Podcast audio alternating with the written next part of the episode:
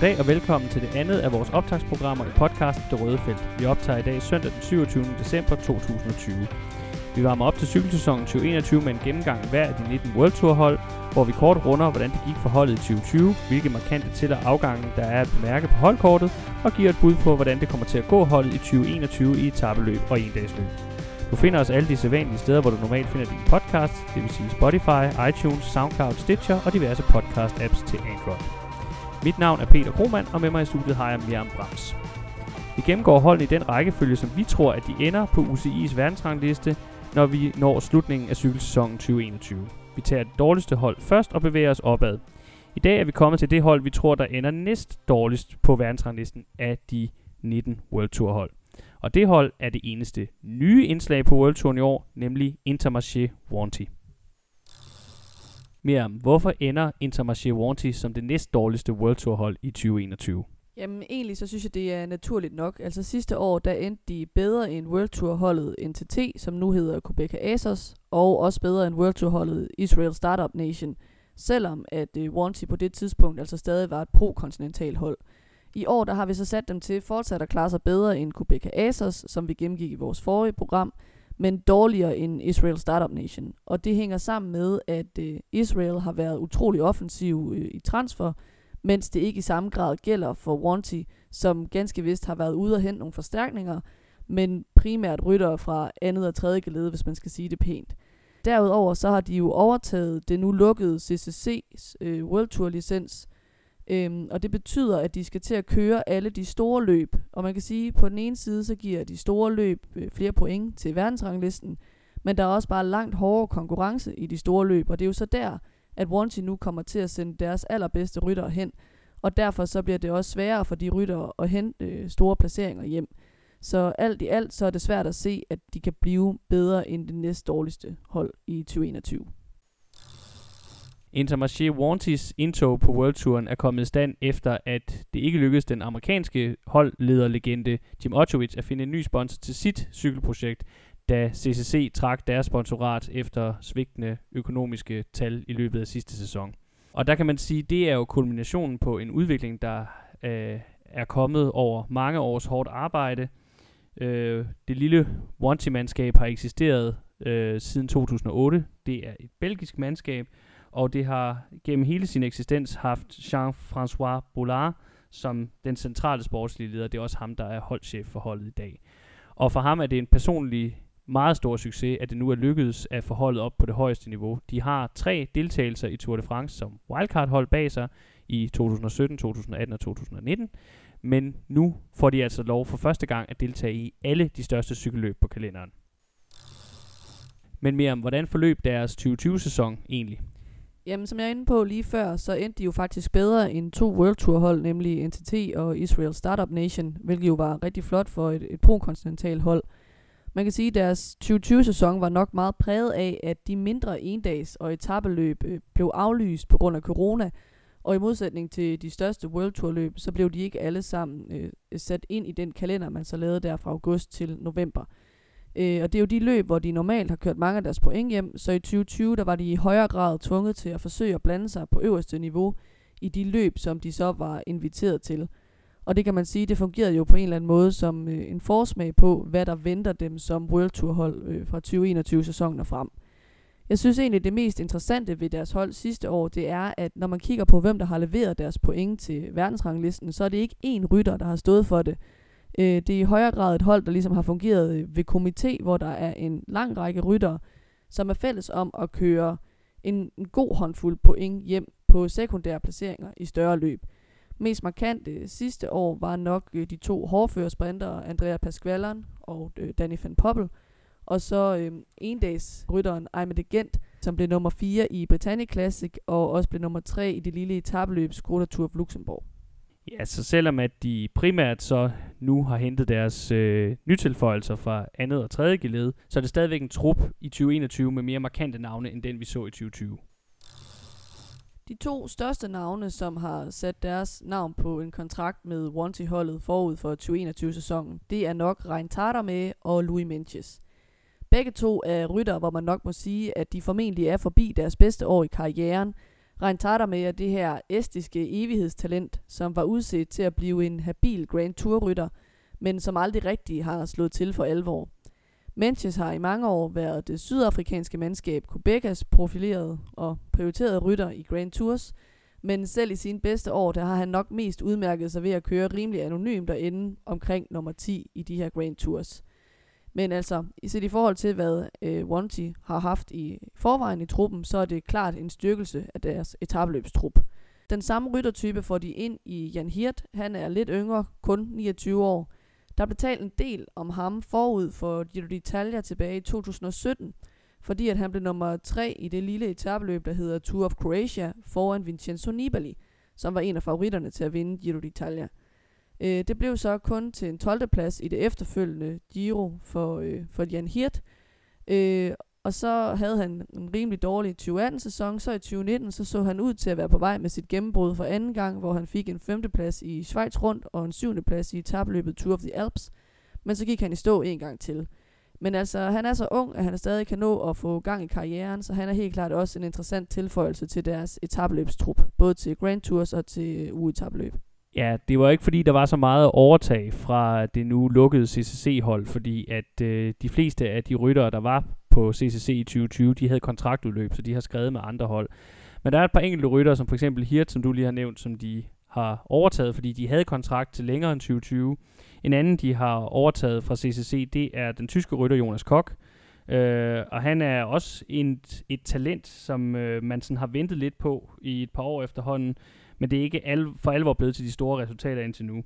Men det kan så måske være i år, at det kommer. På holdet lyder det dog, som om han mest skal ind i sådan en slags hjælperytter arbejdsrolle, øh, hvor han især skal gøre sig i deres øh, sprintertog, og så måske også i klassikertruppen på et lidt lavere niveau.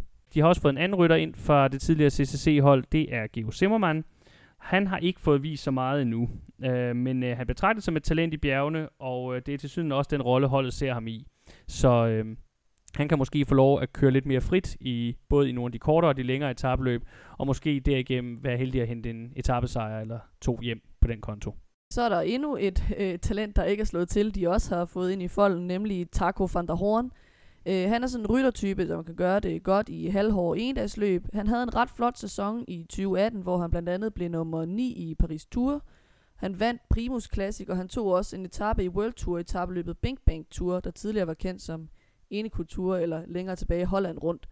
Så blev han signet af Jumbo Visma, hvor han har kørt i 2019 og 2020, og han er så et af de nok meget få talenter, som er gået i stå hos Jumbo Visma. De har jo ellers haft stor succes med de seneste år at udvikle talenter og virkelig få, få rytter til at blomstre. Men det er altså gået stik modsat med Taco van der Horn, så det bliver spændende at se, om han kan få øh, genstartet sin karriere hos Wanty. Ja, som I nok kan fornemme, så er der lidt et, et, et tema her med øh, øh, tidligere talenter, eller talenter, som øh, burde, eller som man havde store forventninger til, og som så ikke rigtig er, er slået igennem. Øh, den næste tilføjelse, også et eksempel på det, det er den belgiske rytter Baptiste Planquer. Øh, han kom faktisk relativt set ind på World Touren. Han var 27 år, da han endelig fik en kontrakt på det højeste niveau. Desværre for ham, så var det så en kontrakt med det nu hedengangne russiske Katusha-mandskab, et mandskab, der også øh, især i deres senere år var kendt for, at de ikke var i stand til at øh, forbedre eller udvikle øh, hverken talenter eller etablerede ryttere, og at øh, ryttere faktisk i højere grad øh, deres karriere gik nedad, når de endte hos øh, Katusha. Og sådan gik det også for Baptiste Planquer. Øh, men selvom det store øh, gennembrud aldrig kom, så øh, plejer han alligevel at være god for en række mindre øh, resultater i måske nogle af de ikke så store endagsløb. I 2019 der vandt han det tyske løb øh, rundt om Køllen. Han blev nummer to i det franske øh, jordvejs grusvejsløb Tropoleon, en meget underholdende endagsløb, som øh, nok burde have en større plads i kalenderen, end det egentlig har. Og så blev han nummer 3 i det lille franske endagsløb Tour de Finistère, samt nummer 9 i Brussels Cycling Classic. Ja, man kan sige, at de resultater afspejler jo, at han passer rigtig fint ind i deres endags trup, hvor de ikke har en kaptajn, de alle sammen skal køre for, men mere kommer til at, at bero på, at en række hederlige rytter kan køre sekundære placeringer hjem, både i, i større og i mindre endagsløb, som kan give nogle point til, til World Tour-ranglisten. Hvis vi skal kigge på, hvem der forlader holdet, så er de mest markante afgange nok øh, Sandro Maurice og Timothy Dupont, som plejer at være garant for top 10 placeringer i mindre endagsløb. Øh, Timothy Dupont har også været god til at samle sekundære resultater op i spurter, men som hans deltagelse i turen i 2018 nok også afslørede, så har han ikke formatet til at udfordre de allerbedste sprintere. Så man kan sige, at mens øh, Wanty-holdet rykker op og bliver World Tour hold, så er det sikkert meget fint, at Timothy Dupont skifter til pro-kontinentalholdet Wallonie Bruxelles og bliver på næsthøjeste niveau. Når vi kigger på holdets muligheder i etabeløb i 2021, så tænker jeg, at det især er de nye tilføjelser, altså Hirt, Zimmermann, Manches og Tadamé, der skal bære holdets ambitioner. Hvad siger du, Miriam? Ja, altså i hvert fald, hvis de vil forsøge at køre klassement, eller hvis de vil prøve at hente en etappesejr i bjergrige terræn. Øhm, en top 10 i en Grand Tour i klassementet er for mig at se urealistisk, men en etappesejr er ikke.